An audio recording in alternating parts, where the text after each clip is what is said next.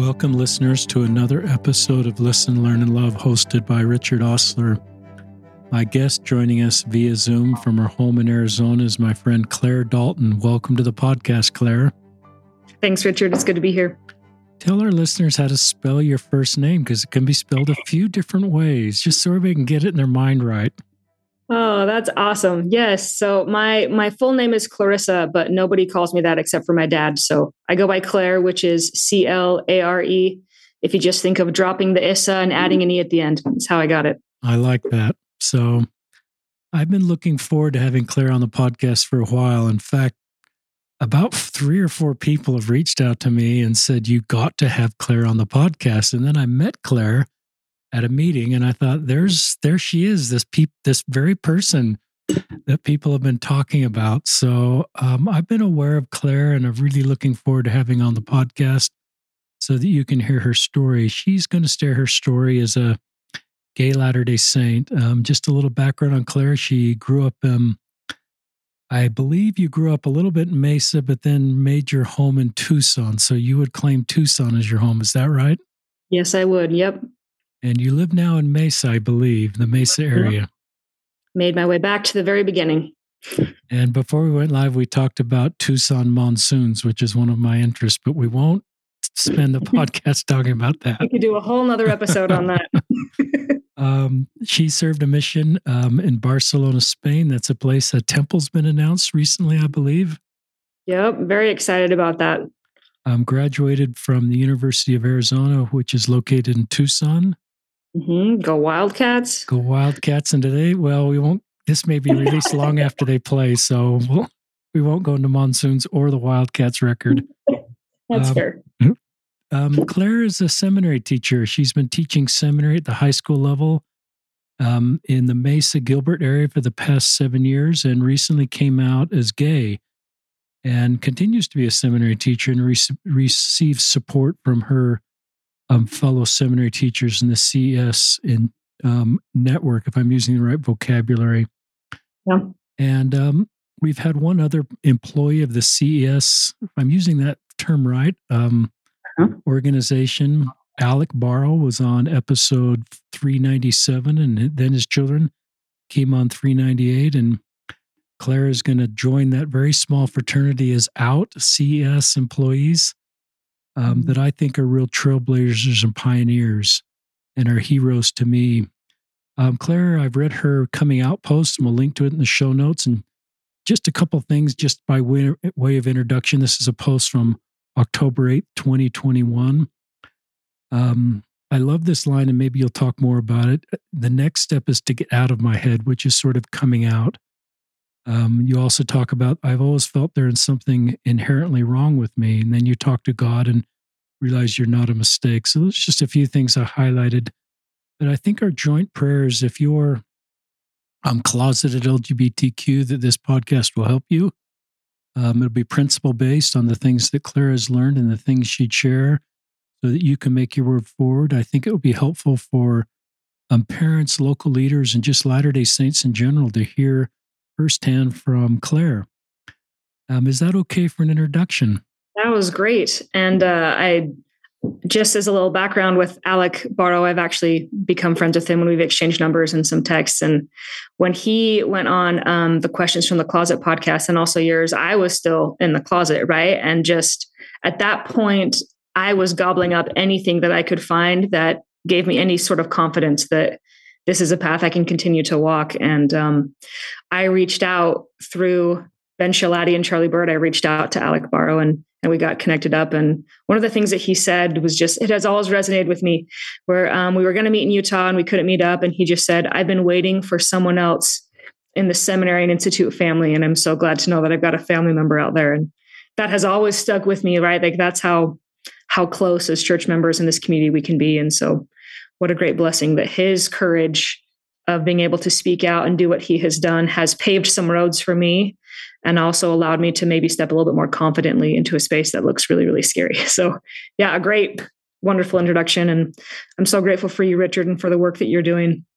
It's it's a difficult space to be in and to stay in day in and day out to try and figure out how to navigate when it looks like you don't have any steps forward right? That there just doesn't seem to be a place where I can put my foot. And then it's almost like when it's in the midair is when I find a little bit more space. And so thank you for creating a lot of that. Well, it's an uh, honor. And you've also been on, we'll link to in the show notes to, you did do a Questions for the Closet podcast with Ben and Charlie that was released um, second week of October. So we'll link to that in the show notes. There'll probably be things you shared in that podcast that won't be in this podcast. And yeah, I love that you've been on both platforms and maybe you'll be on more platforms. yeah, maybe. My introverted self is going, well, no, no, don't promise anything. Don't. But I'd very, very true. Start with just your story. I think it's always, you know, at some point you came to realize you had same sex attraction. You put a label to that. You label yourself as gay. This was in your head. And as I read your Facebook posts, eventually it needed to be out of your head. So just kind of, if it's okay to start there.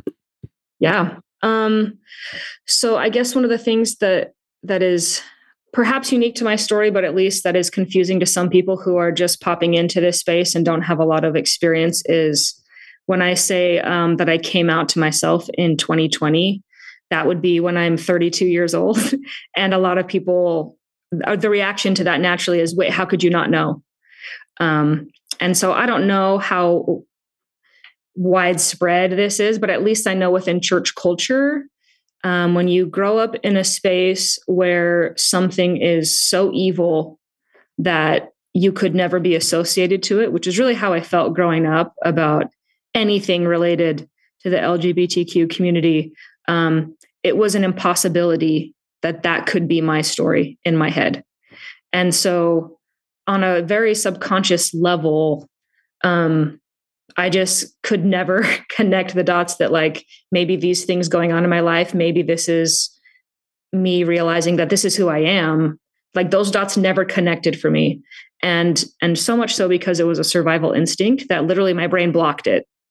You know, and and I couldn't ever relate to anything that I was feeling or anything that I saw um, looking back, obviously, I can see different things about, oh, that's what that was, or this, and that it didn't exist in my brain, is really all that I can say about that. So in 2020, when I did come out to myself, it is exactly what it sounds like that July of 2020 was the first time that I allowed myself to think the phrase um, and I wouldn't use this phrase now, same sex attraction, but that is the phrase that I could at the time was, I think this is my story. I think this is me. The exact phrase I thought was, I think I struggle with same sex attraction. And that was the very first time that I had ever been able to connect that idea and me in a sentence. Um, and it led to uh, really just a breakdown of of all the walls that I had built in my life. I spent days. This was in the middle of quarantine and COVID kind of thing. So I was working from home. Um, I wasn't really having a lot of social interaction because we were all being very careful. And it spent to like days of me alone in my room, just sobbing and feeling like everything is broken, everything is over, I have nothing. Um, and really to the point where I asked myself, like, do I believe that that there is a God? Do I believe that He's real? Do I believe that all the things that I've been taught in the in the church growing up? Um, and when you're in that sort of space i don't i don't know if anyone else can relate to that in different ways but i think that we all feel different on some level. And i think we all reach points in our lives where we go i got to check everything that i thought i've believed. Um, and so that was that for me. And really i had to take all the pieces of the life that i had built. So at this point i mean i have been i've served a mission in the church. I've been active my whole life I've held leadership callings. I'm a seminary teacher. And now I'm having these questions of going, well, what do I stand on? Where's my testimony if this truth finally punching through has shattered everything, which is really how I felt. And um, I really had to settle on a couple things that I had to go back for and go, even if I don't know anything else, this is what I know. And the first one that clicked for me was I know my Savior, right? I know Christ. I've had experiences where I have felt like He is real, He loves me, and I can trust Him. So that was the first thing that clicked into place for me. Of I'm gonna I'm gonna settle on this, and I kind of visualize it as me surrounded in the ruins of my life, and I've got one safe place to stand, and it's only to fit my feet. I can't move anywhere, but I've got this one spot. And then I had to figure out, okay, what's my next step? And my next step was I really truly believe that I have heavenly parents who love me. Right. And so now I've got these two steps next to each other where I can stand a little bit more room. And then, you know, along very close to that truth was I know that I am a child of God. I know that they created me and I know that I have an existence that is bigger than just mortality, right? There's another step. And and I just had to go through and really place very specific truths and principles around me and let go of everything else. And and you know, that added back in I really know the Book of Mormon and I know the Bible and I believe those truths and I kind of had to rebuild this foundation um outside of a testimony that really at that point in my life and maybe it's really prideful to say but i felt like i had most things solidified you know and i had a lot of things packaged and the bows tied and that's good and i have this answer and i know this and and uh, when that went all went away i realized that i had less than i thought i had but those things that i did have were rock solid and are really a part of who i am and i i don't doubt those parts anymore if that makes sense. Does. You have very good communication skills, punch through, and um, you took me to the top of Angel's Landing. And I don't know, I've never hiked it, but I just got this visual as you came out to yourself. You were kind of on the top of Angel's Landing, and and you had to figure out what you stood on, and you found this little top at the of the with the Savior and heavenly parents who love me, and sort of reconstructed and maybe you're down off Angel's Landing now with this sure foundation. But I love, thank you on behalf of our listeners, just taking us in that space of deconstruction and sort of reconstruction. And and I love your testimony of the Savior and your heavenly parents. And um, talk a talk a little bit about how they feel about you as a gay Latter Day Saint. Um. So I have really I feel like I've really been blessed to have a lot of things um, in my life really build upon each other, and and I I I talked with this a little bit about uh, excuse me I talked with this a little bit about Ben and Charlie about how um, maybe being in the closet for for so long did allow me to kind of develop in other ways that maybe I wouldn't have had the the heart space or the mind space to do if I had come out so early. Um, and I don't know what that's like. I don't know what it's like to be out and a teenager. I don't have any of those experiences. But for me, I really had time to develop through my teenage years and my 20s a personal relationship with heaven. Um, and I always felt like I had a really good connection there. And I think serving a mission, as most people who have served missions can tell you, that really um, strips away certain parts of you and rebuilds you as as a human and as a disciple and i really felt like on the mission that i served i learned how to trust god um, and to really exercise what faith looks like real time for me like i need him today or i need this and and to start that conversation um, so i feel really blessed to have that foundation i know not everybody does and um, and i think that that would be a really really difficult struggle to be struggling in life, especially with in the LGBTQ community, and feel like you have no connection with heaven. Um, the people who come to me and, and say that, that my heart goes out to them. You know, my heart breaks because that has been such a saving foundation for me that I really wish everybody had that. And I just know it's the reality that not everybody does. Um, but I feel like on on my mission, that's what I learned is I learned how to reach out to heaven and to truly trust God. And I feel like the decade after my mission was really starting to dig into the feedback I got from heaven in not in voices, um, but in really just like subtle ways, thoughts and feelings of heaven wanting me to trust me.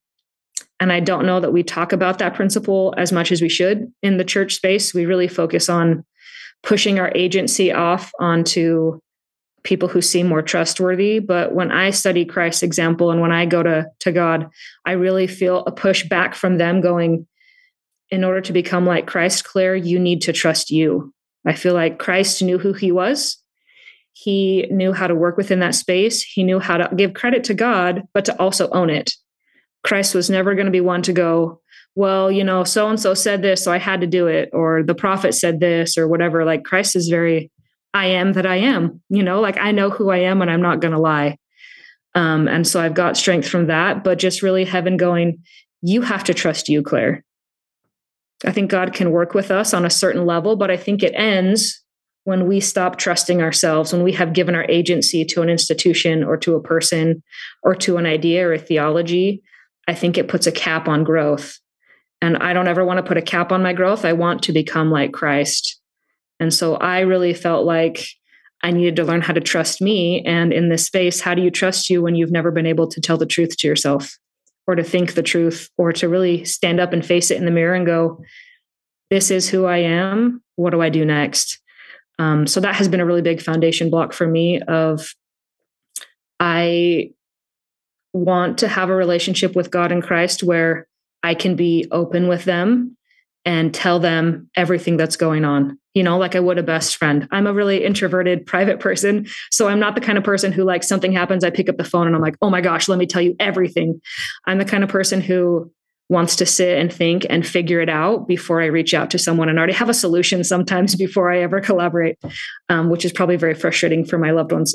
But I really have had to cultivate a relationship with heaven where I can tell my heavenly parents in Christ everything, um, everything that I'm feeling. And so the example that I use um, is really like angry prayers. I don't know if you've ever had anybody talk about that or or what that looks like, but um, there are days when when God gets all my anger and all my frustration, and it's unfiltered. And I, I kind of grew up in a society where you didn't present that side of yourself to God. You know, you didn't ever let God hear you swear. You didn't ever tell God the things you're frustrated about. You waited until you were in a better mindset and frame of mind before you came to Him, kind of like a temple setting. When I'm showered and dressed in white, then I go to God and I ask Him for what I need. And that model really broke down for me um, because I I understand how that makes a lot of sense. But for me, I need God when I'm when I'm not in those settings, right? I need him at my worst. I need him to be able to sit on my bedroom floor with me where I haven't showered in two days. I smell really bad. I'm really grumpy or anxious or whatever it is. Like, I need him in that space with me and so I have to relate to him on that level. And the only way that I know how to create or to invite God into that space is to initiate that. So I had to go, Heavenly Father, I'm really mad right now. And let me tell you everything that I'm mad about. And trusting in their perfection, their godhood, that they can take it. The idea that, that God can take my anger, God can take my frustration, He can take my swear words, He can take all of that and what I have found personally is that when I get all of that off of my soul, God holds it and then he gives me some of himself back. I get some some grace. I feel some Christ-like attributes coming back my way because I trusted him with my with my ugly, with my imperfect, with those really those parts of me that I don't want anyone else to see. Um, so that has really cultivated my relationship with Christ is that I want him to be the first person I want to go to when I'm feeling something.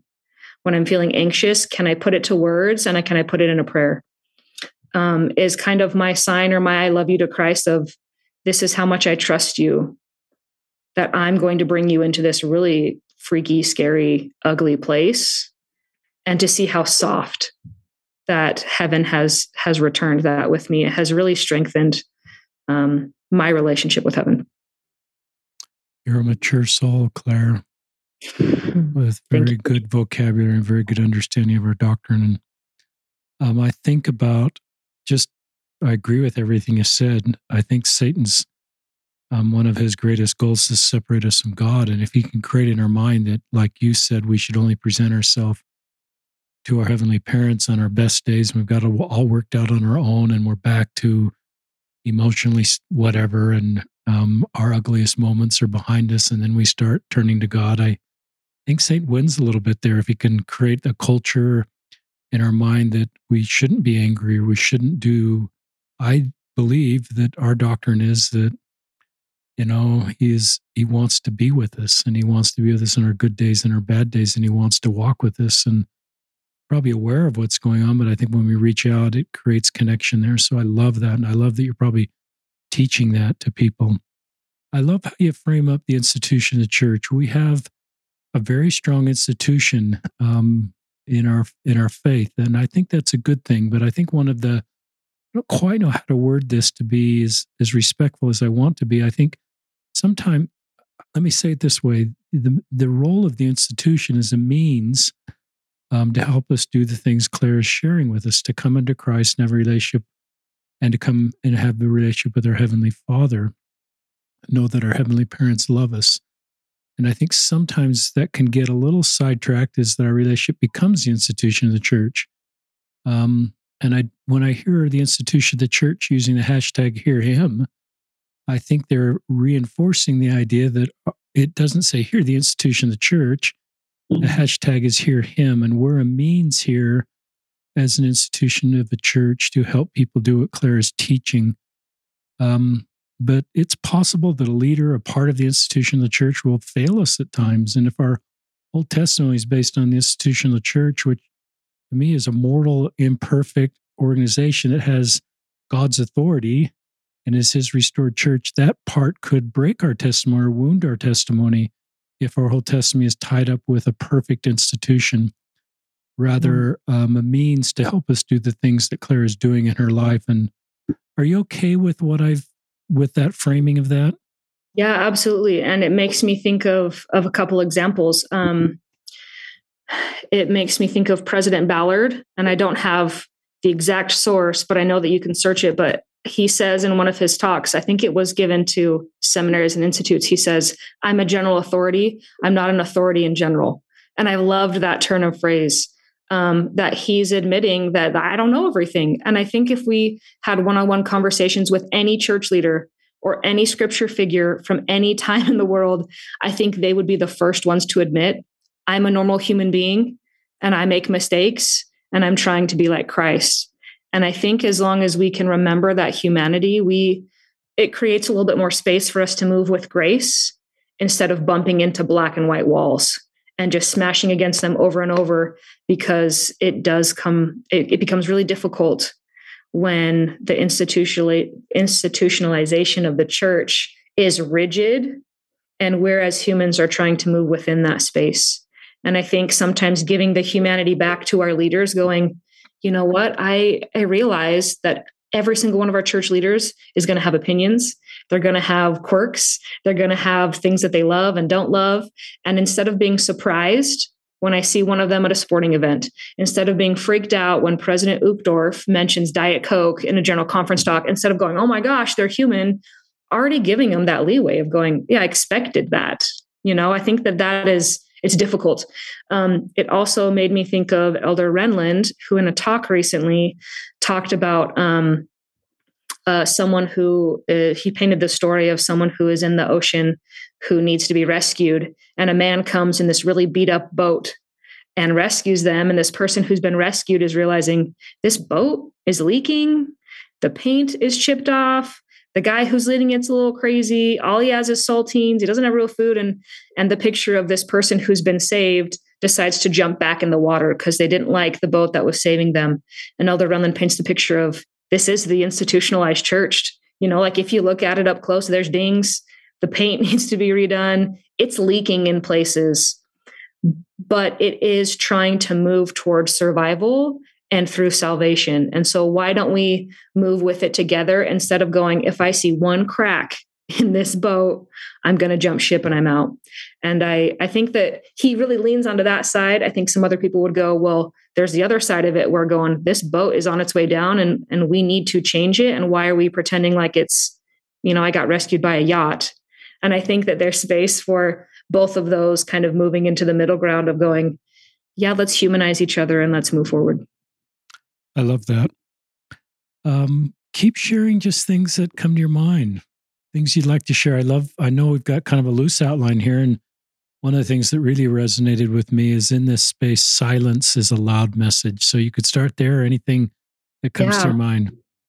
No, I love that. Um, that's something that has been really on been on my mind and heart lately as as people after I did the podcast two weeks ago with Ben and Charlie was when that dropped. It two weeks ago was when it came live, and um, it's been about daily, I would say at least once a day, somebody reaches out to me, whether that's on social media or someone I know, but I get a text or a DM or something of someone going, Hey, I heard your podcast. I have a question. I have a thought. Can I share my story? Can we?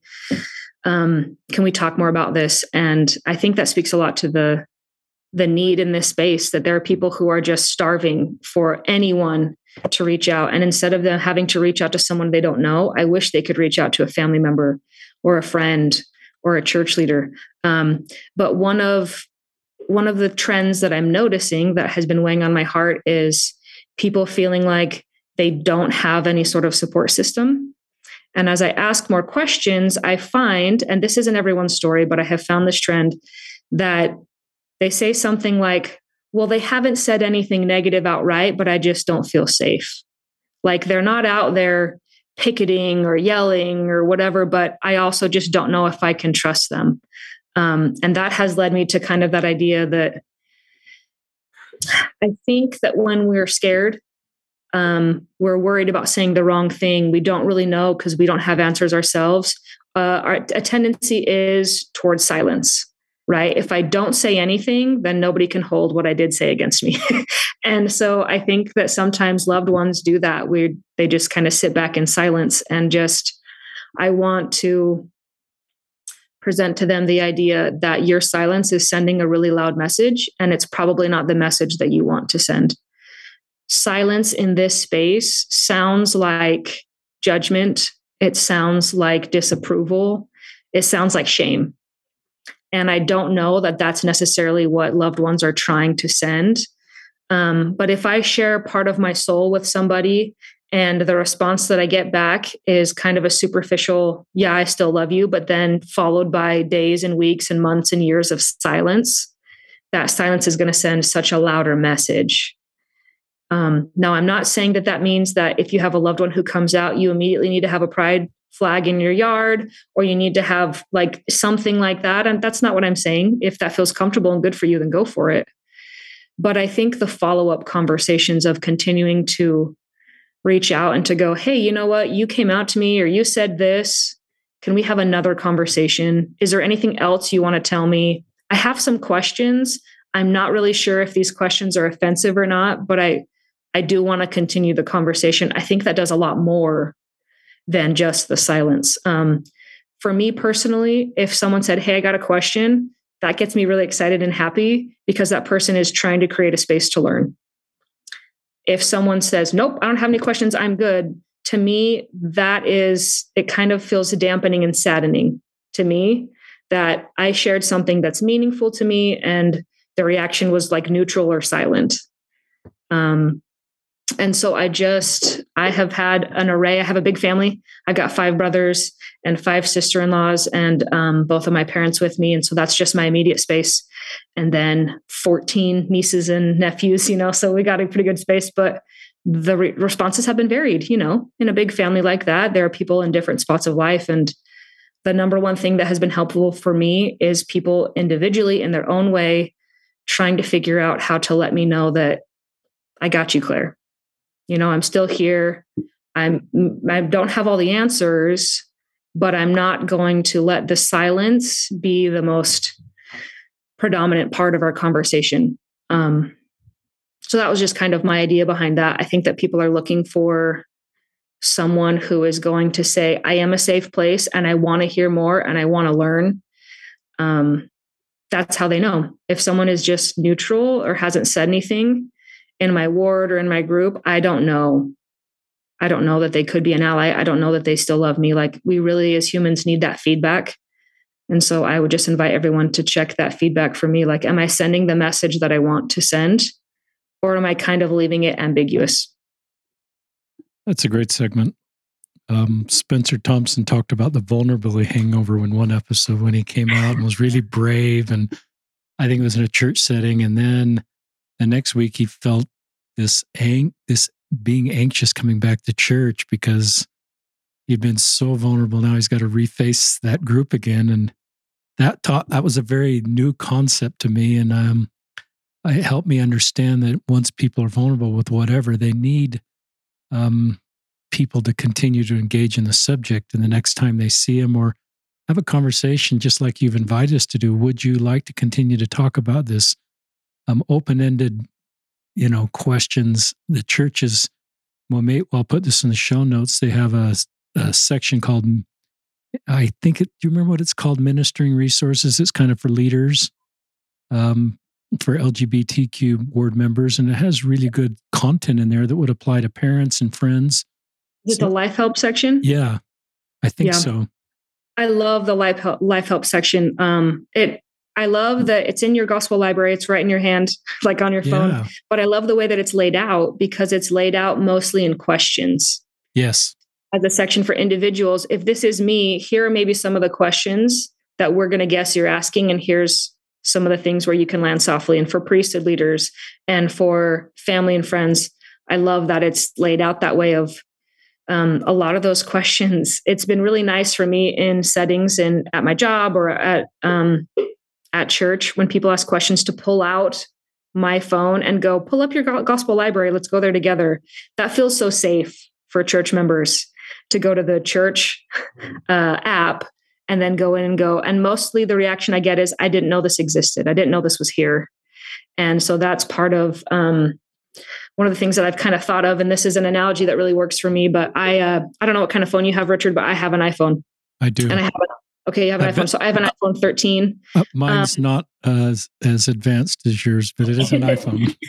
mine broke, and so I had to upgrade. But I just, I, I think people get this is um, if you think back to like an iPhone one. If I took that first edition iPhone and I tried to run it today, the software would absolutely melt the hard drive, the capacity of what that could do. Um, and it's just kind of a funny story. My mom, uh, my mom and I both had iPhone 10s, and um, she didn't know about the automatic updates or didn't somehow it got turned off. And so she hadn't been receiving those updates. So it stopped working. She went in and they tried to just upload all of the hardware at the same time and actually kind of fried her phone. So she wow. had to get a brand new one. And I just, that analogy clicked for my brain of in the church, in our testimonies, in my understanding, it's kind of like me running off of an iPhone 1 with what I learned when I was growing up or what I heard people in the 90s say about the LGBTQ community or even 10 years ago.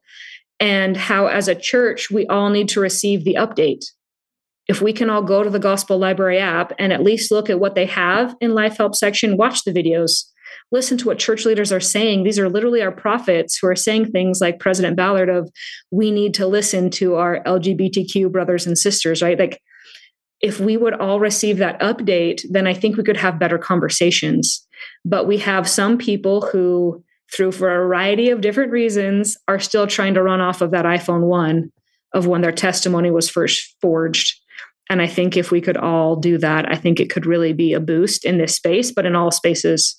If we all were going, I'm not going to rely on my testimony from when I served a mission or when I first got baptized or from years ago. Like, I'm going to renew my testimony today and keep asking God, what else do you have?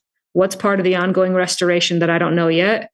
I think we could really move church culture out of a place where it kind of has a negative connotation into a place that's refreshing, that feels good, and that is built for more people to come and is a lot more able to receive revelation than maybe it has been in the past. Love that. Um, talk about there's four or five other topics on here. Just kind of what is your impression you'd like to talk about next? Um, I have tried to be really careful in in the place with my job um, and just kind of parents and and students and other church leaders because um, one of the side effects of coming out is that the second you release your words out into the world other people can take them and do whatever they want. And that happens with all sorts of music and art. Um, and and anything really that's released to the public can get twisted in a lot of ways and um, I have moved to a different school for seminary this year. So I spent um, five or six years in the past at, at Highland High School and really knew a lot of people there. And, and people got to know me and families knew me and leaders knew me and we'd work together. Um, and so coming out in that space, it was a good time and place for me to be able to, people had to check their own assumptions to go, whoa, this is new information but also I know Sister Dalton and people have had positive experiences. And so they get to sit in that kind of dissonance and figure out, well, this is scary to me, but how come everyone around me is going, no, this is good? And they kind of had to work through that. Um, moving to a new school has been difficult on that front because a lot of the things that people are hearing the second they hear my name um, you know I, I have really tried not to use this phrase but it is the one that's said about me is people keep telling me i heard about the gay seminary teacher. Wow. And that hurts because that means my entire personality and, and my being is boiled down to gay and seminary teacher. And uh, and i don't want to be pigeonholed into either one of those without the other. And there's so much more to who i am than just those two. Um, but it is hard when students come into my classroom or parents all they hear is like oh did you know that? And then it's the gossip um, and it's the scandal and so i wish that we um, I wish we created spaces for each other that no matter what the setting is, when I hear something about someone, I hold some space for that not being the whole truth. You know, and that could be in any sort of setting. But if I hear that so and so did this, or oh my gosh, did you know this about them? Just pause and go, what's the likelihood that that is the entire story? And it's usually not very high. There's usually more to be added in. Um, I think that something that is difficult for us to see within ourselves, but easy to see in other people, is this desire for gossip and for interesting details and spilling the tea. And so the second that someone hears this really interesting to them part of my life, that's the only thing they want to focus on or hear about. And then any other thing that I'm saying gets drowned out in that wash. Um, and I, I don't know that we can control that all the time, but I think we can also have some grace in there with um, how we hear it and where it comes from. And so I would just, I guess, from my side of things, I wish, here's my wish list. I wish that people would ask questions when they hear things and not a question of, this is a curiosity question because I want to know more dirt, but a question of, like, where did you hear this from? Or have you ever met or talked to this person, right? If someone hears something about Sister Dalton, I hope that someone would go, Have you actually met her? and see where that conversation goes because I find that people talk about me more than talk to me. Um, I wish that people checked sources and information. That's a really scary thing to do, but I wish that people would talk to me and go, I heard this about you. Is this true at all? Um, could be really helpful in, you know, a church that we seem to be really focused on truth.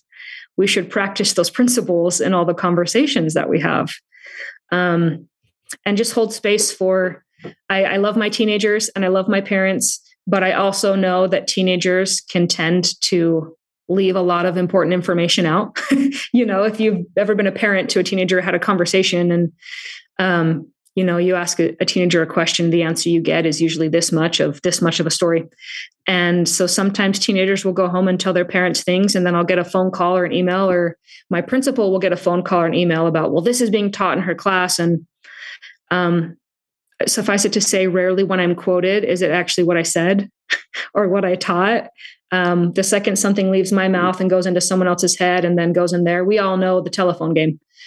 And so I just wish that we would give each other that sort of grace and not just for me, but also for your bishop, also for any sort of leader and, and member and coworker and any person in your life that I wish we lived in a culture where when I heard something that was shocking or scary, that my immediate reaction was, I want to talk to that person one on one and not to accuse them or not to punish them, but to go, Hey, I heard this. Is this actually real? I want to hear it from the source. I think we talk about revelation from the source a lot, that we want to go to God directly and we don't want um, to listen to all of the clutter of millennia of people who have studied and read and talked about Christ. Like, I don't want to learn about him. I want to learn from him. Um, and so I, I, hope that maybe there are some principles there that we can all apply inwardly about kind of where where am I at? And when I hear something, what's my assumption? And do I check my own assumptions uh, before I check other people's? And it just kind of makes me think of um, Anthony Sweat is a great teacher and really talks about how to, as a historian, how to check data and to check sources. And I really loved his work that he has done. But he talks about in church history when someone pulls up a quote from church history, Joseph Smith said this, or Brigham Young said this, checking the source is the source from the same time period is a really big indicator, right? Is this source close to um, the person they're talking about? Is it a primary source? Is it a secondary source? Is it a tertiary source? Like you can go on and on with all of that. So if you're interested in Anthony Sweat, I think does the best job of that that I've heard. But I wish that we did that in real time with each other. If someone was going to tell me something about my best friend that sounded really off to me, I hope that my reaction was to go to my best friend and go, Hey, I heard this. Like, can we have a better conversation? I want to hear your side. I want to understand this better. And I think if we come with understanding, it leaves room for revelation. It leaves room for the spirit to actually do some work. When we come with anger, with accusations, with fear, I think it cuts off the the source of revelation. I love all of that. Keep sharing. Uh, uh, um, I'll give you an example. So I haven't shared this. This is fairly recent, so I'll keep it very general. Um, but in my current situation in teaching, I have a class um, that has I, I I love my classes for all different reasons, and sometimes some classes are just harder in certain aspects because not necessarily of the individuals, but kind of of the mix right? You can have 36 amazing individuals, but you put them in the same room together, and the way they play off of each other sometimes creates these little microcosms of things that are very difficult. And I have one class right now who um, I have received through my principal. Um, so that's another kind of thing that I don't always get the direct feedback. It usually goes to um, the priesthood leader above me, my bishop, my stake president, or my my um, my boss or my employer, my my seminary principal right now. And so um, I get this feedback, and and I think this just kind of maybe illustrates the space that I'm trying to work in, Richard. So in the same classroom, I received feedback from two different parents. So feedback that they're receiving from their students. Okay, so first one um, comes from a student who reported back to their parents that um, all I ever talk about in class is LGBTQ everything. Um, it's everything that I talk about. We never actually talk about the scriptures or Christ. And that, I mean, this is really triggering for me, but I think it's instructive. Just accusations like, um, I don't use the word lesbian to describe myself. That was a really hard trigger word for me growing up. It was very derogatory and negative. And um, I'm fine using that word if it's more comfortable for other people. If someone wants to, if someone identifies that way, I will absolutely use that for them. But I have never used it to for myself. I've never self-applied it. I use gay because it's it feels a little bit more comfortable for me. But this parent email was just all accusations like um, this teacher dresses like a lesbian, this teacher speaks like a lesbian, this teacher um, shows preferential treatment to only the girls in class, and there's a different set of rules for the young men, and just a lot of really hurtful accusations. That's really hurtful. Um, that was coming from this perspective that this is all that I can ever do in a classroom. And just the idea that, like, I really wish I could sit down and be like, please tell me, like, will you tell me how do I speak like a lesbian? Because I would love to know what you think that is. You know, but so that was this. Okay, that's that's one student's perspective. And um, that took me a lot to work through. I really had to sit down with my principal and how do we handle this with grace? It sounds like this student and this parent are working off of an experience that maybe I'm outside of and not even a part of. And they've had some sort of fear inducing experience. So, how do we give them an opportunity to grow and not pigeonhole them into where they're at right now? So, second example from the same classroom. So, these two students on a given day could sit seats apart from each other um, feedback from another student through their parent that was um, everybody knows that this teacher has claimed that she's gay and she never talks about it. She's never brought it up in class. Um, and we feel like she's hiding and is not authentic. And that's really preventing our ability to connect with her as a teacher. Um, and so I received these feedbacks from parents really about like a week and a half apart, and they're in the same classroom. and um, that's really frustrating for me as a person. And I try to handle some things with humor. So the humor in me goes, man, I should get a raise or like an award or something for being the best teacher in the world. If I can do both of those things at the same time, I must be a magician. You know, like that's the humor in me. And then the really not humorous side of me is really there have been a lot of tears and a lot of frustrations over that going, I'm trying to walk a space that hasn't been walked. And I'm trying to do it in a way that's palatable for all groups of people and all types of people and experience. I want the kid who has never, ever had an LGBTQ positive experience or conversation in their life to be able to realize that that's not going to destroy their faith. I also want the kid in my class who has come out to know that there is a space for them in the church and in my classroom and amongst our community. And to be able to do that, it's really, really tricky and it's really hard. And I probably don't do it right from any one of a hundred perspectives. You know, there's always going to be someone who goes, You could have done this. And I'm like, You're right. But I'm also a human and my best effort's never going to be good enough. So I rely a lot on the spirit to do a lot of that work in between, a lot of that translating. Um, I sometimes joke my prayer, and I guess it's not a joke, but my prayer to the spirit a lot is that that God will allow the spirit to translate the things that I said wrong in class today. Like if I said something that was going to hurt or damage someone's faith, will you please have the spirit edit that out for me? Or if I said something not as well as I could have, will you please have the spirit translate that better so that that person can hear something that's faith affirming instead of where I didn't quite get it, you know? And so that's my prayer all the time as a human and as a teacher is I hope that the grace that I'm relying on is doing its work, but it's really hard for me to try and walk this space where it feels like it doesn't matter what I do, someone has an opinion on it and someone is trying to call me out for for not being good enough or for trying to destroy someone else's faith.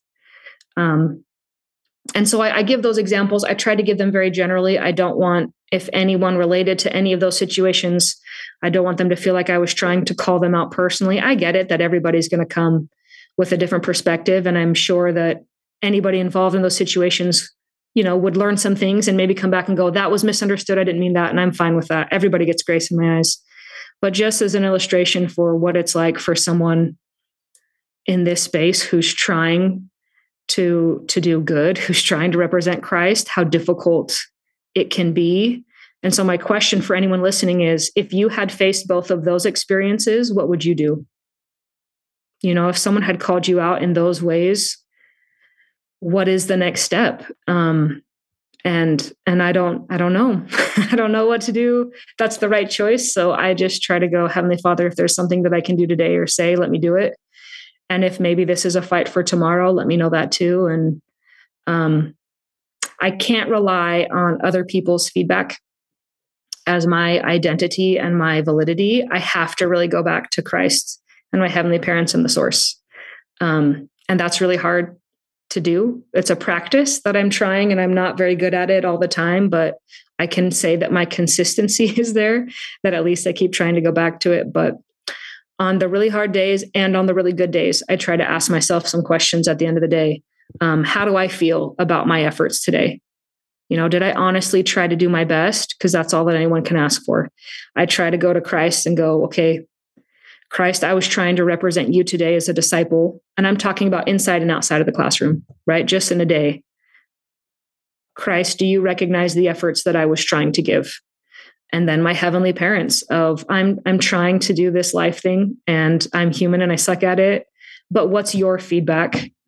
And as i ask for my heavenly parents feedback most often it is just an overwhelming you're doing great you know you're trying.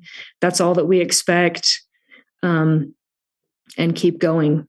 And and those are the places where i keep going back for feedback. It was a really brave vulnerable segment um, my heart just kind of reaches out through you through the Zoom screen. You said some things that I wrote down. A space that hasn't been walked.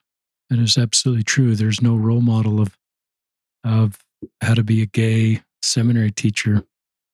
Um, other women that have walked this road 20 or 30 years, people in our church leadership that are gay um, and serving in the church and have sort of navigated this space and normalized it. Um, so I just recognize that you're a pioneer, and and I love the word grace. I think of um, another line you said that is good for all of us. This segment's good for all of us, um, but this I can't rely on the feedback for others for my validity.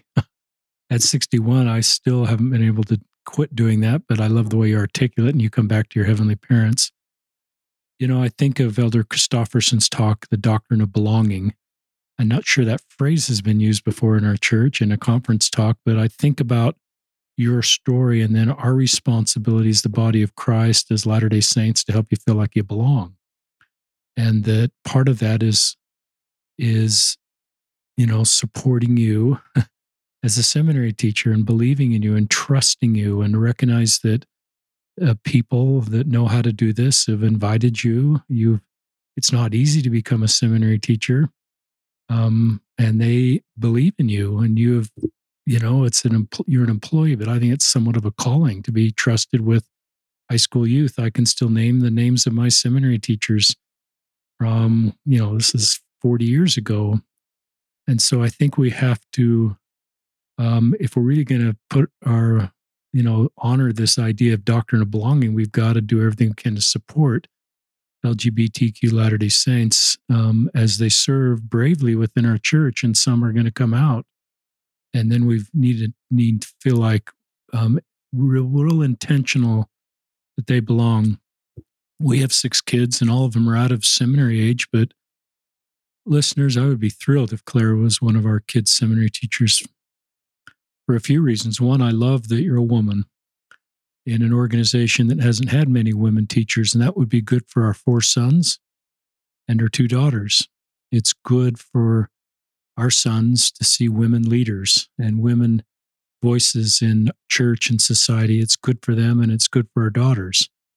And I would love, um, for that one reason, the second reason is you teach the doctrine of Christ my kids, after being in your class, I would feel confident that they have a stronger testimony of the role of the Savior in their life and the love of heavenly parents. And that's one of the greatest gifts as a parent I would want for my children that set of principles to guide them in the high school years and beyond.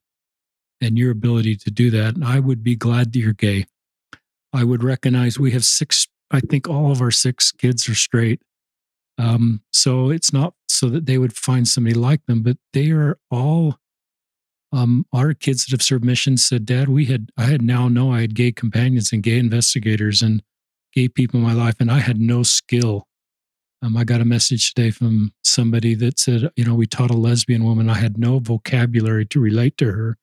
And I think she was pretty interested in the church, but I had no context to relate to her and feel comfortable around her and talk even the right vocabulary. So I would think as a parent, you would be prepared. How many future missionaries are coming through your class, and you will be the first and only openly gay person. And the seeds that were planted in them to help them down the road will come back to Sister Dalton, and they'll think about you and what you've taught them and who you are. And people are hard to hate close up, move in, as Brene Brown teaches. And I think our leaders teach with the quotes. And and they will look back and it will give them tools that they didn't have. Some of your students are going to be parents one day and have gay kids and and they'll think of you. So there's so much fear around this space, but I think that's the way I would hope parents would feel about knowing their kid has a gay seminary teacher, a gay Sunday school teacher, a gay primary teacher, a gay bishop.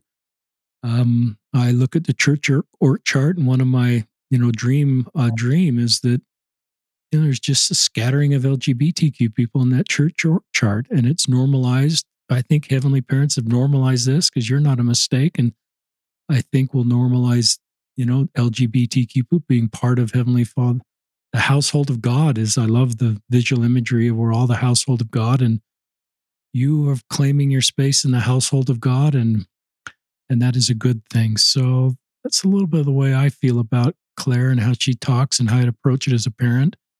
Um, and that it's a good thing. And I think she does a really good balance I, of probably not talking about this at all or very mm. little because you're probably really guarded. And so to be told that you're talking about all the time.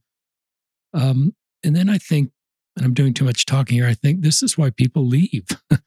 I don't know how, how often you've said, Well, I'm just done with the church and with this path of employment because it's so painful. And I just don't feel like there's any path to belong. And yeah, you've got a personal story in here. How are you going to figure out being, you know, a gay Latter day Saint for the next, you know, six decades if you're going to live to be 90? We haven't even gotten to that. But here you've got a professional story, which is really a ministering story to help people. And and so uh, it helps me realize why people leave because it's just so painful sometimes. And I'm glad you stay. but I'm glad you probably open up on your real painful leaving days, if those exist at times. I'm done with your heavenly parents and sort of regroup and stay. But I do think if God could take you to the top of this mountain and see the totality of your ministry, that's just the seeds that are being sown over the last seven years in those in those youth will be one of the greatest blessings of your life. And some of those, thank you so much for saying that, Richard. I just I can feel the true charity and love that you have. And that, I mean, everything that you said is what I hope for. I hope that that parents can see that I don't want to destroy anybody's faith, that I really want everyone to get to know Christ and their heavenly parents better. And I don't want people to quote Sister Dalton for the rest of their lives. Hmm. That's actually really scary for me. I want people, if anything, to go, Sister Dalton helped me get to know Christ better, or she taught me how to find truth for myself, or she allowed me a space for me to figure it out. Those are all sentences that I'm a lot more comfortable. And I hope that that parents realize that that I'm not trying to supplant anybody. I don't want to replace anybody important in their lives. I just want students to know that that there is a place for them in Christ. And I don't have the answers for their story. I'm trying to figure out mine. But that if we all do that for each other, it is going to lead to Zion, not away from it. Um, and so I, one of the the things that keeps me going, um, because I do have those days. There are days when the people in my circle get a text or a phone call, and I've said I'm done. You know, like I can't do this anymore. If I just got a job in any other field, business or training or something, like it would be a huge weight off of my shoulders on days where people didn't try to equate my salary with my testimony and my covenants and like make them all one big thing that wow. they can pull out from under me when they don't like what I do. Um, and and there are those days you know i'm not going to lie to you and say that there's not but the things that i have found that get me through those days is that my heavenly parents are so perfectly good at sending me little tender mercies um, and those often come in the form of friends and family and past students. So, a couple of the things that have really helped I've had um, students that I've taught in the past who have been on missions who will reach out to me on social media and who will go, Hey, we're teaching this, you know, this member or this, or excuse me, this non member who is a lesbian or who is gay. And and we don't know how to teach them. Will you zoom in wow. for a, a meeting with us? That's and I've done cool. a couple of those and just be able to share my testimony and tell people, you know, I don't know your path for you, but if you're looking for how I found Christ here, here's where I found it. Or missionaries who have written me and Sister Dalton, I, I always had this question in high school. I never knew how to ask it. Something LGBTQ related. I know I can ask you this now, and being able to have those interactions. Um, to have parents who have come back to me after their kid is long gone from my classroom and say, you know what, this happened. And did you know this? And I'm usually unaware, but it led to this conversation. We're able to have this better conversation as a family because of something that you had brought up in class or something that a student heard, or those little things are what keep me in this space. Um, that feedback um, and and something that I that I haven't ever shared before, but um, after I came out publicly, um, that first week, like I came out over a break, over a fall break, um, was my social media post. And then I came back that first day back and I had no idea what I was walk, walking into, right? Are there going to be people who lock my door? And am I going to be like, like, I don't know. And, and I had students who came in that day who came and found me who said, you know, I, I heard this over break. Can we talk more? Um, and one that really, really lifted and, and sustained me was a student who I had taught years before, who was still at Highland, um, came to my office and sat down and came out to me. Wow. And and had just said, "You gave me the courage last week to come out to my parent." And when I came out to my parent, my parent came out to me. Wow. And and a student saying, I had never known that I could have that sort of conversation with my parent and i had been so terrified that they would reject me or kick me out of the house or tell me i'm i'm gross or disgusting. And to have a parent look me in the eye and go your story parallels my own story. And they said i have never had a better conversation or connection with my parent before. Um, and that whew, that was not something i could ever have expected. Um, i just sat and cried with that student because if if if me saying or doing anything, if me sharing any part of me allows that to happen for someone else, that makes it all worth it. That makes the bad days something that aren't going to last forever. I can get through them.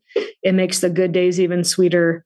But I have had those sorts of experiences now in, you know, double digits. I would say over 30 would be just my off the cuff guess of conversations with current or past students or parents of someone close to them came out or they've needed this conversation or it suddenly has made a difference for them. And those numbers tell a really big story richard. I think that in some of our bubbles in the church we think that this is just the crazy outlier and it's one person and they're just going off. But i have been able to see because i have become a safe space people have started to come in. And those numbers always shock me and they shouldn't shock me. But i think that for anyone who is feeling any sort of pull in the ally community or understanding this the second you vocalize that you're a safe space for anybody's story that you're not going to tell them what to do but you're just going to be in that space with them i think you start to see the body of christ suddenly grow in ways that you couldn't have imagined. And that household of Christ doesn't become a household, it becomes a mansion and it encompasses the whole world.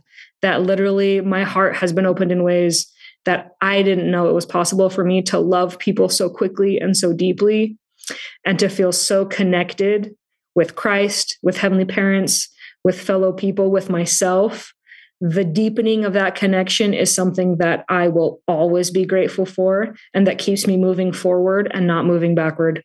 I never could have expected that. I didn't, that wasn't even on my radar of things to expect. I was worst case scenario, you know, with everything I could do. But those connections have made me feel closer to Christ um, than just about anything else in my life. Terrific segment. Um, I love the concept of being a safe place as a parent. I recognize that my kids' seminary teachers, because they were a safe place for me, would often be a safe place for them. So they could have conversations with trusted adults that perhaps they weren't ready to have with me. And so I think that's a good thing. And that we, those of you in the, as seminary teachers, when you say kind things and we as parents about like Christ did, all groups of people, it communicates you're a safe place talk about this is a question that just popped in my brain, or you could answer this or go, we're kind of coming to the end, but I don't feel like signing off, even if you have plans. But no, we're good. Talk to church education. Is it what is CS? Church education system? Mm-hmm. Church education system is the big umbrella. And then beneath that, they have like BYU pathways and seminaries and institutes. Okay and so different umbrellas. It used to be flipped and they have in the last decade changed that. So seminary institute is a small part of the church education system.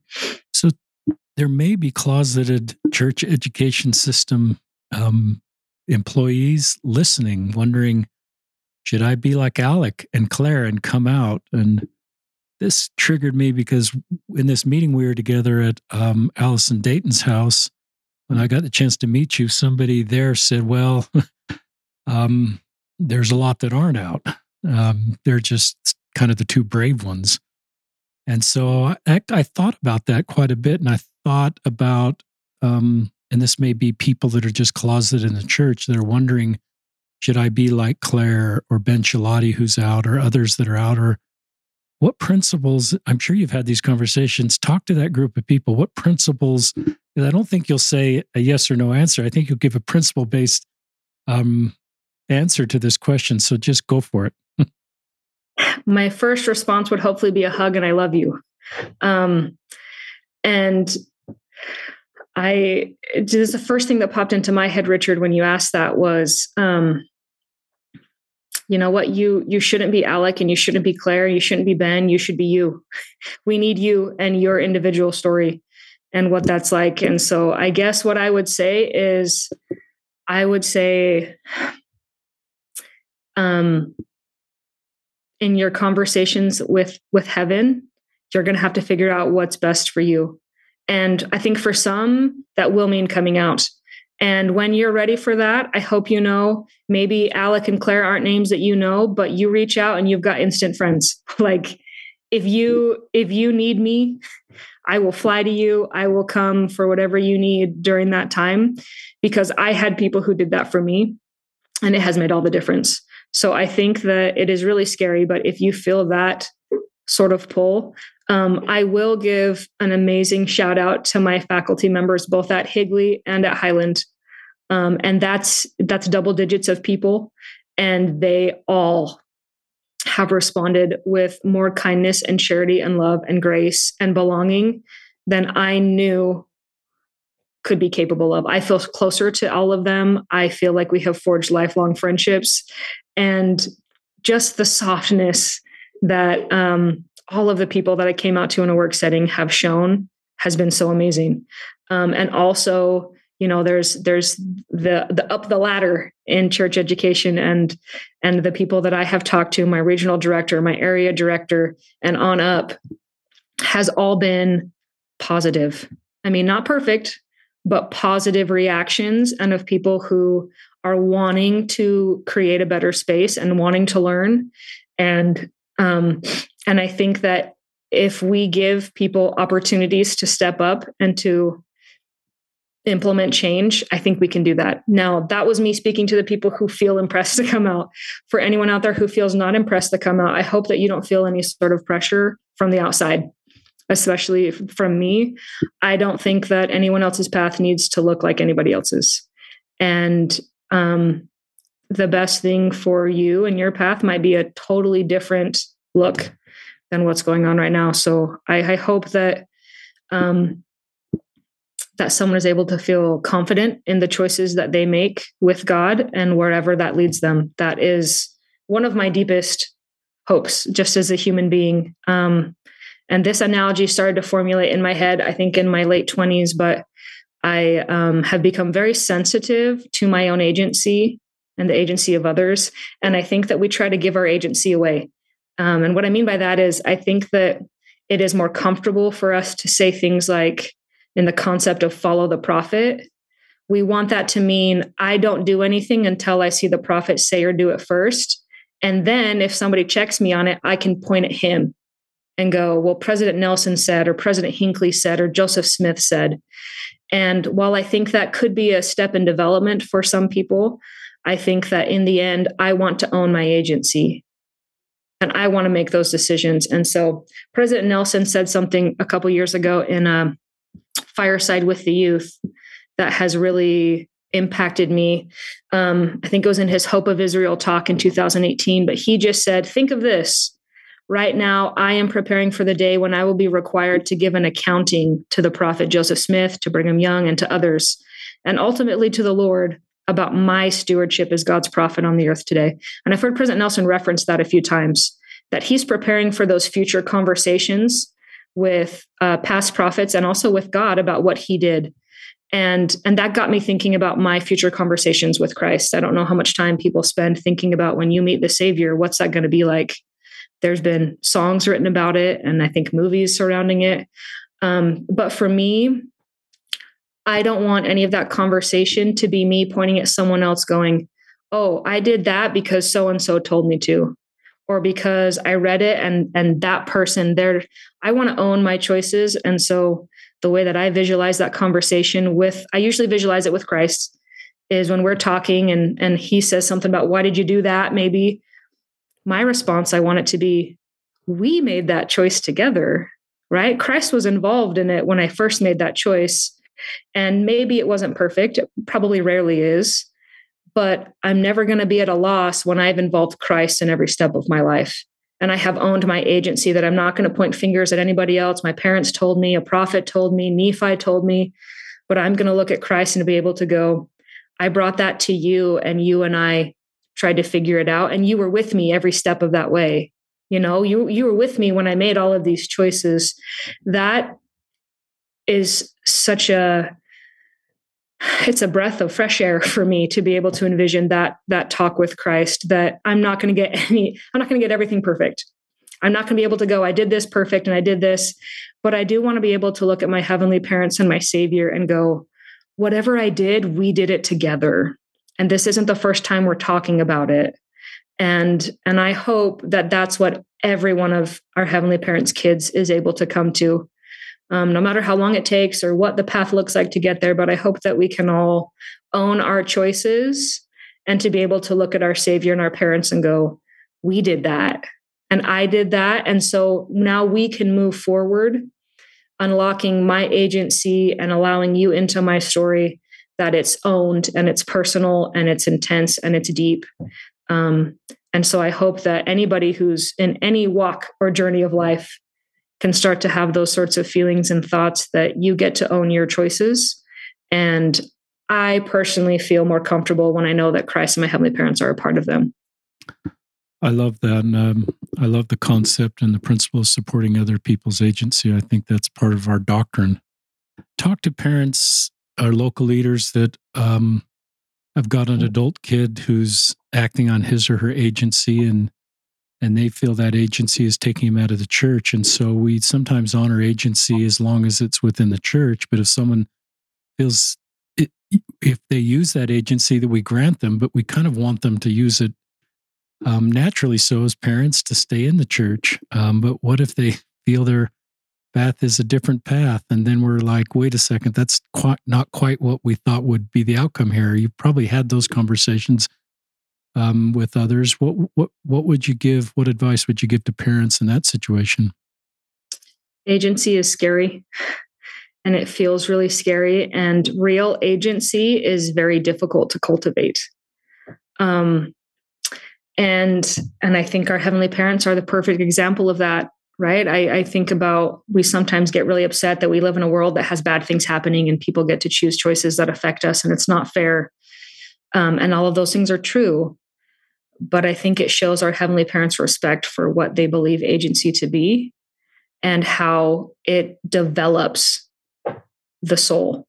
It develops the person and when someone has real agency they can develop in a way that's different when they have a lesser version of agency and agency that you can choose as long as you choose within this box that i have created that i have chosen. And and i think that that is a really scary place to operate from from. But we are practiced in our church of going to christ and heavenly parents as the example. So we can look at how they treat their kids and maybe pull some principles from that. Um, but I would, I go back to, and, and this is something that has developed within me. Um, I think my whole life is the interplay between fear and faith. And I think it's very, I think it's soul deep. I think that um, our ability to turn inward and start to recognize am I making this choice out of fear or am I making this choice out of faith can be testimony changers and game changers in our development. And um, I, I feel in the space of when we feel like decisions are really weighted, especially within families and especially within the church, where we feel like these decisions are more important than should I wear a blue shirt or a red shirt today, or where do I go out to eat? Um, fear has a tendency to creep in and to be the prime motivator. And I have tried to backtrack in my life and pause and go, wait, I want to do this. Am I doing this out of fear? am I doing this out of faith? And I think those conversations with an adult child, if they're making choices before I come in as an adult and as a parent, I need to kind of check where I'm at. Am I afraid that I'm going to lose this child? And I think if I can start there, then I can take that to God and go, hey, you know what? Whatever the conversation ends up being, this is my fear. I don't want to make decisions out of this place of fear. I want to make a decision out of faith. So, what do we do?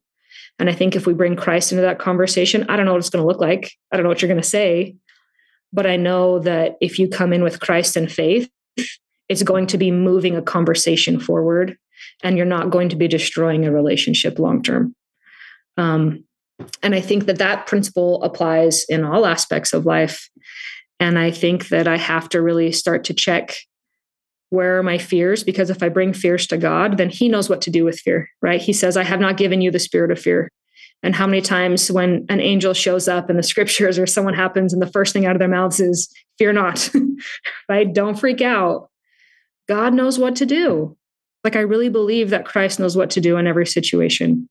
So instead of me focusing and really putting the weight on my shoulders that I have to have this conversation right. I have to make this kid do the thing that's right. I have to do this. If I can take that off and go, this isn't about me, this is about my child in Christ, is that connection strong? Then I can step back and go, do I trust my child? Do I really trust my child enough to make choices and to figure this thing out? And it's not going to be perfect. My life wasn't, my life isn't. I've made bad choices myself but somehow I've gotten through it, and that somehow is called faith in Christ, then I think parents can take a step back and go, I am going to be here for you and I can be around you, but I'm not in the middle of this connection. And I think that's really, really, really hard to cultivate. And it's really hard to practice. And professional therapists might be able to practice those things with you better than I can. But I think just that initial realization of this mo- this conversation is motivated by fear and i want to change that i think will allow the grace of christ's atonement to come in and do the thing that it does which is to change. Of that segment. Um, listeners i just have really enjoyed this podcast. I'll turn it over to claire for any final comments but i i was reflecting this week on i've been an ally for six years and that's not a very long time to be in this space. I wasn't in any way connected to this space prior to that. And I I sometimes think what's changed the most in six years. And I got an email this week from a young man who's leaving on his mission, and he sent me his farewell talk. And he um, is gay, and he owned that in a very appropriate way in his farewell talk. And I was just so, just like you, Claire, I was so impressed with him. Um, I'm not sure that I've ever heard of somebody giving a farewell talk um, sure, there's been closeted people giving farewell talks, but sort of talk about that in a natural and a positive way with no shame. And I thought it was just so well done. And I thought came to my mind is he's just owning his place in the church. And that's one of the things that's probably changed the most in my six years is just LGBTQ people, queer people are stepping forward and sort of owning their place in the church and the household of God. And I'm here and I belong, even sometimes it's hard to belong and fit in. And but I'm going to be here um, because I, you know, I'm connected to Christ and I love our heavenly parents and I love the church and I want to be a voice here. And I think you're all pioneers and you're warriors. And, um, you know, uh, it's the words you use, space that hasn't been walked. You're all walking. Did a podcast with Carpenter just as he was leaving his mission as an openly gay missionary. And and you know that young man and he's home now and i thought well he's just like you claire and alec and but there's some of you that are closeted out there and i think if you feel like claire suggested your role is continue to stay closeted don't think you can't help people feel like they belong in the household of god. You may just get this space um, and just the ability to to understand how some people not may not belong and that may be your call um, never to come out but just be thoughtful enough and to be able to just have an intuition of who's not fitting in, who doesn't feel like they belong. Um, and maybe that's because you don't feel like you belong or fit in sometimes. So I love how Claire um, created space that if you're not out and don't feel it's your spot to come out, don't feel shame about that. So um, you are all my heroes, whether you're out or not, for just what you're doing. Um, th- those of you that have been out have been particularly impactful to me and to our faith community. And um, this idea that you're just stepping forward to own your place in the household of God. And I'm here, um, not in a loud, abusive, obnoxious way. You're not doing that. Just, I'm here. And this is who I am. And I'm not a mistake. And my talents, including my sexual orientation or gender identity, help me come unto God and help others come unto God. And we all need these different talents. And I'm not going to bury this part about myself. I think there's a parable about not bearing our talents. You probably teach at times Sister Dalton. And so I think some look at this as a talent and a way to bring people to Christ. And so that's the end of what I have to say. Do you have any more thoughts you'd like to share in the closing segment? Yeah, you just, I just echo everything that you just said with a reinforcing amen. And it made me think of the scripture of um, where it talks about coming boldly into the throne of God. Wow. And, and I just really feel like, like that echoes what I have felt and what I have seen others do. And and I feel that confirmation. I can't speak for anybody else, but I can speak for me I bear testimony that I have felt that confirmation from heaven of my heavenly parents saying, This is what we want you to do, and we're walking it with you. And um, that is so reinforcing for me, especially with my faith tradition. Um, just I I love how your ability, Richard, is to to see different groups of people and to even real time in a conversation be reinforcing what maybe one group is hearing and then holding space for maybe someone is hearing something different. And let's bring that into the conversation. Um, and i think that is is so needed and, and, such a cultivated skill. I think that it's something that when we're focusing on christ and we see that he did that so well we can start to reflect that. Um, and i have resorted to asking a question um, to myself and to other people recently and so i'll just use this to close about um, Ben and Charlie on their questions from the closet podcast, they're all focused on questions, right? And so the question that that they gave me originally, I actually sent back to them and said, "This is a great question. It's not mine," um, and and gave them the question that I did end up using, which is, "Am I needed?" Um, and so that's kind of what our conversation focused on. But since then, I've been thinking about, and I think this is something that we can all sit with. Um, is this idea of what does it mean to be needed and starting to really pick apart what that looks like for the people within our sphere who maybe could feel not needed. So here are some of the questions that I've started to ask and and they make some people squirm. And so you might squirm with this and you might add some own, some questions on your own that cause some dissonance. Um, but the questions like questions like do we need single people in the church? You know being 34 and single in the church that's a whole nother podcast you could do and people have talked about of but really having people internalize that question of do i think that single people are needed in this church? And if my answer is no that's going to lead me to a certain set of actions and behaviors. Um, and i may have to challenge some of my viewpoints in what i think heaven looks like or what is the difference between now and mortality and heaven eventually based on our um, our theology. Um, the question of do do we need women in leadership spaces? Do we need women in the church? Do i really believe that women are equal? Um, and if i say yes what are my examples that i can give that are concrete evidence in our world today and in our church culture that women in fact are equal um, and if I have a woman in my my sphere of of influence or family or friends who says they're not feeling equal, can I listen to them about what they're saying from their perspective, what there is, right? Do I do I believe that? Do I believe, and you know, you can put this into any sort of context you want. Do I believe that we need divorced people in the church and we need those voices to be heard in those stories to teach us more about what we actually believe about covenants and the doctrine of marriage? Um, do we need couples who are struggling with infertility right now. Like, do I need a space for them in this church, in my ward, on my pew? Do I need people who don't have a testimony in my life? Do I need people who don't see the Book of Mormon as the Word of God? And and you can substitute in anything, but I invite I just invite everyone to do that. Start asking yourself those questions because I think being needed is so fundamental to everything that we are as humans. And I think that on a surface level, and I'm pointing to my brain, I think cognitively in our brains, we believe that everyone is needed. But when we start to parse out the world we see around us, we may find that we are not um, creating spaces where people are feeling needed, nor are we actually projecting the perfect brain, the perfect vision we have in our brain. We're not seeing it play out in real time. And um, i can i can turn a blind eye to that. I can close my eyes. I can pretend it's not real. Or i can open my eyes and my heart and look at every people every person i meet and go I, I need you. I need you in my life. I need to hear your story. I want you in this space can you teach me? And i think if i'm open to being taught i think that allows me to to feel that charity that uh, we're all striving for that is based in christ. And so i guess that's just what's on my mind and my heart of um, i think we do need each other.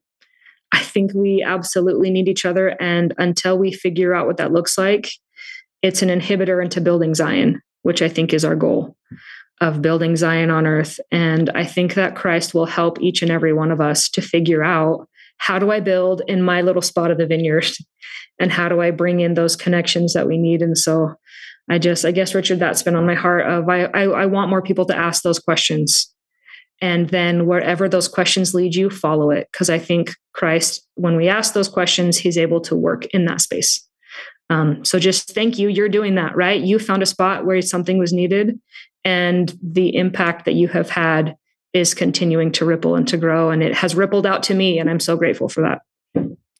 Claire, on behalf of all of us, thank you for being on the podcast. This has been a terrific podcast, and um, just thank you so much. And have a good. We're recording this on a Saturday, whereas Claire has a full day of activity ahead of her. So you've earned a lot of fun today. But thank you for your courage to be on the podcast and who you are and your voice and your perspective and your understanding of the doctrine and your ability to clearly communicate and teach that. You're a wonderfully gifted, talented woman.